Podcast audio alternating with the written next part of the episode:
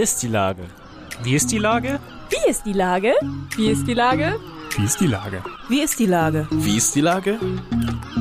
Der fast tägliche Podcast mit Lars Meyer. Wie ist die Lage? Unser fast täglicher Podcast als Kooperation mit der Mopo und der Gute-Leute-Fabrik spürt seit über einem Jahr tagesaktuellen Fragen nach. Macher, Musikerin, Models, Mütter und Politiker, genauso wie Schwestern, Schüler, Schlachter, Freiberufler oder Helfer, also prominente Lenker oder unbekannte Denker, kommen knapp 15 Minuten zu Wort. Die Auswahl ist rein subjektiv, aber immer spannend und überraschend. Mein Name ist Lars Meyer und ich rufe fast täglich gute Leute an. Unser Partner, der das diese Woche möglich macht, ist das Discovery Dog. Direkt neben der Elfi erlebst du den Hamburger Hafen aus bisher ungesehenen Perspektiven mittels modernster Virtual Reality Technologien, Projektion und Live-Simulation. Das war Werbung. Herzlichen Dank. Heute befrage ich den kulturellen Tausendsasser Jan-Christoph Scheibe. Ahoi, Jan-Christoph. Ahoi, ahoi. Lieber Scheibe, wann bist du das letzte Mal Jan-Christoph genannt worden? Als deine Mutter dich zum Kinderzimmer aufräumen geschickt hat? Alle Welt nennt dich Scheibe. Und ich habe gerade das Zucken bei dir gehört. Wann hast du das letzte Mal Jan-Christoph gehört? Ehrlicherweise gibt es ein paar Menschen, meine besten Freunde natürlich, die oh. mich Jan-Christoph nennen. Hm. Ja, Nein, da bin ich raus. Ich hab, ich habe jetzt war neulich Fußball spielen im Jenischpark, da habe ich einen alten Schulkollegen wieder getroffen, der mich tatsächlich Jan Christoph genannt hat. Und äh, meine Mutter natürlich nennt mich Jan Christoph. Und äh, es gibt schon so ein paar, die das tun. Aber äh, die Menschen tun immer so, als müsste man den Bindestrich mitsprechen, als müsste man Jan Bindestrich Christoph sagen. Und dann stellen sie sich wahnsinnig an. Und ich habe mir gedacht, bevor die mich jetzt Janni nennen oder Christoph, dann ist oh, ja. durchaus persönlicher. Und Scheibe ist super. Ich habe dich ja kulturellen Tausendsasser genannt und meinte damit Schauspieler, Texter, Musiker und wahrscheinlich noch viel mehr. Und jetzt bist du quasi Märchenerzähler. Äh, mit deinen beiden Kumpanen Michael Ehnert und Christian Bader bringst du Grimms sämtliche Werke leicht gekürzt auf die Bühne. Ja. Äh, was heißt denn leicht gekürzt? Ist das dann, äh, ja, wie, wie lang sind die Märchen? Wie lang ist die Aufführung? Also wir haben ja vorher auch schon uns um Schillers sämtliche Werke und Goethes sämtliche Werke äh, leicht gekürzt gekümmert. Und wenn man mal so die Goethe-Gesamtausgabe vor dem inneren Auge sich erscheinen lässt, dann ist das gewaltig. Und das natürlich in zwei Stunden zu machen, da muss man schon gewaltig kürzen. Ähm, und bei den Grimms ist es so, dass wir nicht die Märchen kürzen, sondern die gesamten Werke also Grimms gesammelte Werke, und das waren ja unter anderem auch das deutsche Wörterbuch, die deutsche Grammatik, die haben ja tausende von Sachen geschrieben außerhalb der Märchen, was wenige Menschen wissen, aber was hochinteressant ist, auch für uns. Ich wusste es auch nicht. Das heißt, es gibt gar nicht Rotkäppchen äh, auf der Bühne. Und du bist also der Wolf, die, oder wie? Die, die, tauchen immer mal wieder auf, ähm, aber die haben jetzt sozusagen keine zentrale Bedeutung in dem Abend. Okay. Und ähm, äh, wenn man jetzt die gesammelten Grimms-Werke äh, sich vor dem geistigen, geistigen Auge äh, vorführt, äh, wie viel Prozent könnt, erwischt ihr quasi für die Bühne? Kann man das schätzen? Naja, also wenn man weiß, dass das deutsche Wörterbuch, was die beiden ja angefangen haben ähm, und was dann 112 oder 113 Jahre später erst beendet wurde, ich glaube in den 60er Jahren der DDR, dann ahnt man, was das für ein Koloss gewesen ist, den die da bewegt haben oder zumindest angestoßen haben. Ähm, wir beschäftigen uns sehr mit dem Leben der beiden, was hochinteressant ist, und eben mit dieser Zeit, ähm, als Deutschland noch gar kein Deutschland war, sondern aus 300 kleinen Einzelstaaten bestand und so langsam anfing, sich äh, nach einer deutschen Einheit zu sehnen. Und äh, das ist eigentlich so die Zeit, die wir, die wir versuchen ähm, aufleben zu lassen. Und ähm, das sozusagen reflektieren mit unserer heutigen Zeit und mit, mit unserem heutigen Deutschland und den Zerworfenheiten, äh, die wir jetzt so äh, erleben dürfen. Das hört sich ja fast noch intellektueller an. Ich meine, ihr habt euch schon an Schiller und Goethe gewagt äh, und äh, habt jemanden wie mich jetzt auch mal für diese Werke erwärmen können, aber auf eine unglaublich lustige Art und Weise. Das heißt, habt ihr jetzt euren Humor verloren oder äh, es lustig weiter? Nein, nein, wir haben äh, durchaus unseren Humor behalten. Also ähm, es tritt auch Gollum auf äh, als Rumpelstilzchen. Also wir sind durchaus auch weiterhin anarchisch und, und lustig auf der Bühne. Aber ähm, dieser Abend hat durchaus eben sozusagen auch eine ernste Komponente, was aber ehrlicherweise ja Goethe und, und, und Schiller auch hatten. Das muss immer die Gewichtung, muss es nachher entscheiden, ne, sozusagen. Aber ich finde, jetzt nur rein Klamauk zu machen, ist ja auch langweilig. Wie entsteht das denn, dass ihr jetzt bei Grimms sämtliche Werke gelandet seid? Ich sag mal, wenn man vorher Goethe und Schiller gemacht hat, kommen wir ja möglicherweise auch auf ganz andere Leute. Ist dann Michael Ehnert, der glaube ich ja fast alles schreibt, oder? Ähm, genau, Michael die, schreibt sozusagen die, die Dialoge Kraft. und das Genau, der schreibt ja die Dialoge und das Stück und ich bin für die Songs verantwortlich ähm, mhm. und auch für die Songtexte. Und da arbeiten wir dann so Hand in Hand äh, oder einer gibt eine Vorlage und der andere macht einen Rein so. Ähm, genau, und äh, was war jetzt nochmal die Frage?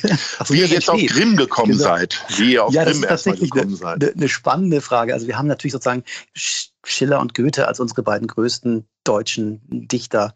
Das war irgendwie relativ klar. Danach wird es ja schon irgendwie, finde ich, ein bisschen schwieriger. Also äh, da fiel einem dann, keine Ahnung, Kleist ein oder, oder Lessing. Ähm, das fanden wir jetzt aber dann doch ein bisschen zu trocken. Dann haben wir mal ein bisschen weiter gedacht und gesagt, was wäre denn mit Karl Marx? Den fanden wir ganz spannend. Äh, Bertolt Brecht haben wir überlegt. Das deutsche Telefonbuch war auch im Rennen. Ähm, und dann haben wir uns auch äh, mit den Grimms befasst und fanden das einfach wahnsinnig spannend, was die alles äh, geschaffen haben. Die Märchen natürlich, aber eben auch alles darüber hinaus. Und haben uns dann sozusagen dafür entschieden. Wie lange dauert so eine Entwicklung dann eigentlich, von als du das erste Mal das Wort Grimm von Michael gehört hast, bis hin jetzt, äh, wo er im Altona Theater auftritt? Nun war diese Produktion ja sozusagen noch oder stand ja unter dem Schatten von Corona und äh, unsere eigentliche Premiere, die wir mal avisiert hatten, wurde dann durch einen kompletten Lockdown sozusagen äh, ad absurdum geführt. Da kamen die Grimms wieder in die Mottenkiste sozusagen. wieder, genau, in Quarantäne.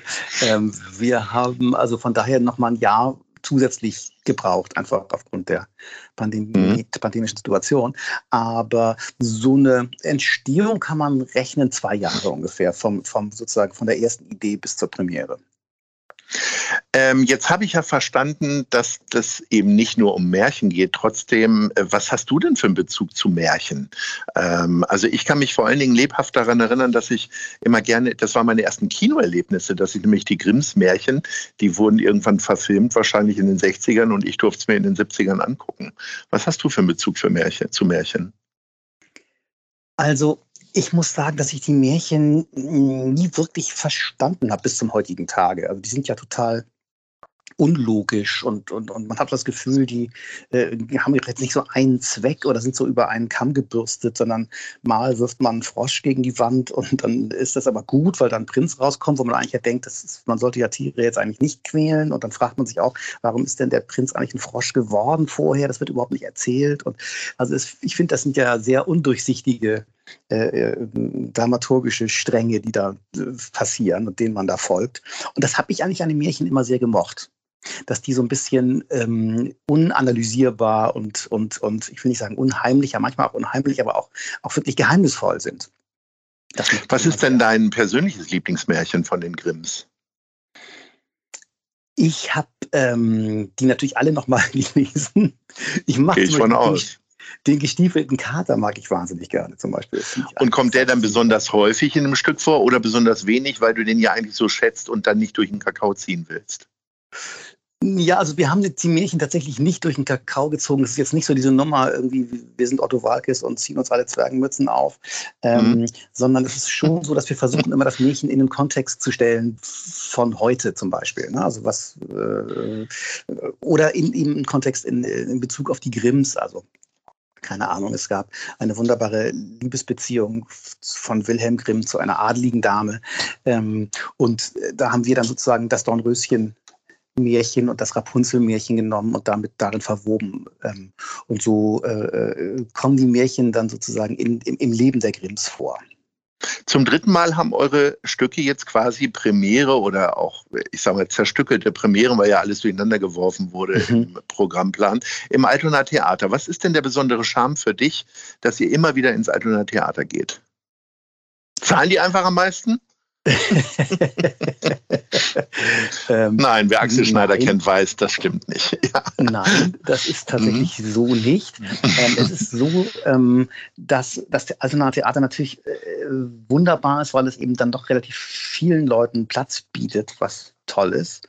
Ähm, und außerdem ist es so, dass die auch eine sehr gute Infrastruktur haben, was irgendwie so Tourneeverläufe und Tourneeplanungen angeht, weil die da sehr gut vernetzt sind, was natürlich auch toll ist, dass man mit dem Stück auch so ein bisschen auf die Straße kommt, was wir jetzt auch gerade sind im Übrigen, was großen Spaß macht. Ähm, und von daher sind wir, und da wir alles treue Menschen sind, sind wir uns da treu geblieben äh, und dem Ort über die Jahre. Du hast ja schon erzählt, was für ein Brainstorming da stattgefunden hat. Ist irgendwas davon hängen geblieben, was jetzt möglicherweise als viertes kommen könnte? Also wir haben auf unserer Webpage, die leichtgekürzt.de heißt, äh, da haben wir jetzt sozusagen mal ähm, drei Möglichkeiten zur Auswahl gestellt und jeder, der oh. Lust hat, kann sich da gerne mal hinbewegen und mal sagen, was er favorisieren würde. Sind wir persönlich auch sehr gespannt. Ähm, und äh, lassen uns Kannst du dich an die drei Sachen noch erinnern? Willst du sie kurz sagen? Ich weiß gar nicht, was Michael jetzt letztendlich wirklich äh, auf die Liste. Ich weiß, dass Sigmund Freud äh, im Rennen war. Ich glaube, es war Bertolt Brecht und ich glaube Karl Marx. Ich glaube, das sind die Och. drei. No, dann sind wir mal gespannt, was dabei rauskommt. Von dir möchte ich gerne für die Top 3 hier in Hamburg, hätte ich gerne deine märchenhaftesten Orte hören. Was ist denn okay. Platz 3? Also Platz 3 ist für mich ähm, eigentlich der Turm von Michel, weil du von oben runter gucken kannst und das Gefühl hast, du bist ein Riese.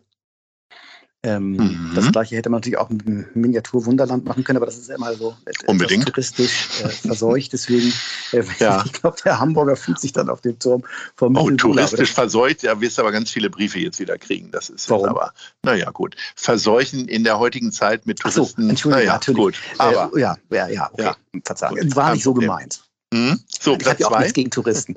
ähm, Platz zwei ist für mich, sind für mich die Harburger Berge, weil die wirklich, ich habe in der, in der Corona-Zeit, als man sozusagen nur innerhalb Hamburgs sich bewegen durfte, habe ich irgendwie verschiedene Stellen von Hamburg überhaupt das erste Mal in meinem Leben kennengelernt.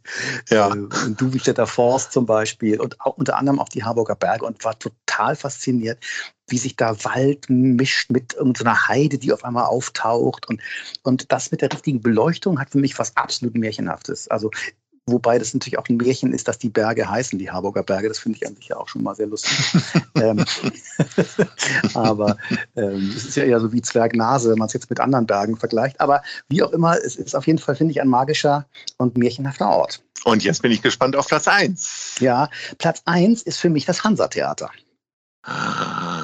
Ja. Und und zwar vor allen Dingen deswegen, weil man da wirklich eine Zeitreise macht. Also wo man wirklich das Gefühl hat, äh, man reist mit in der Zeit zurück und kommt an einen Ort, äh, der jetzt da ja auch schon seit kurz nach, glaube ich, Nachkriegszeit äh, äh, existiert. Und, ähm, und du bist wirklich ähm, in einer anderen Welt. Also wann immer ich da bin, ich habe ja die Freude, da ab und zu Konferencier zu sein auch. Ähm, das ist ein ganz magischer und märchenhafter Ort.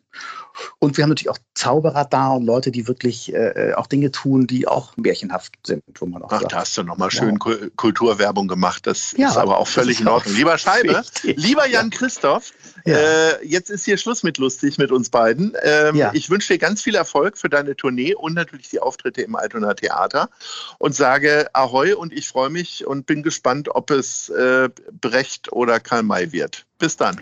Tschüss. Danke dir. Alles Liebe. Bye bye. Ciao. Eine Produktion der Gute-Leute-Fabrik in Kooperation mit 917 XFM und der Hamburger Morgenpost.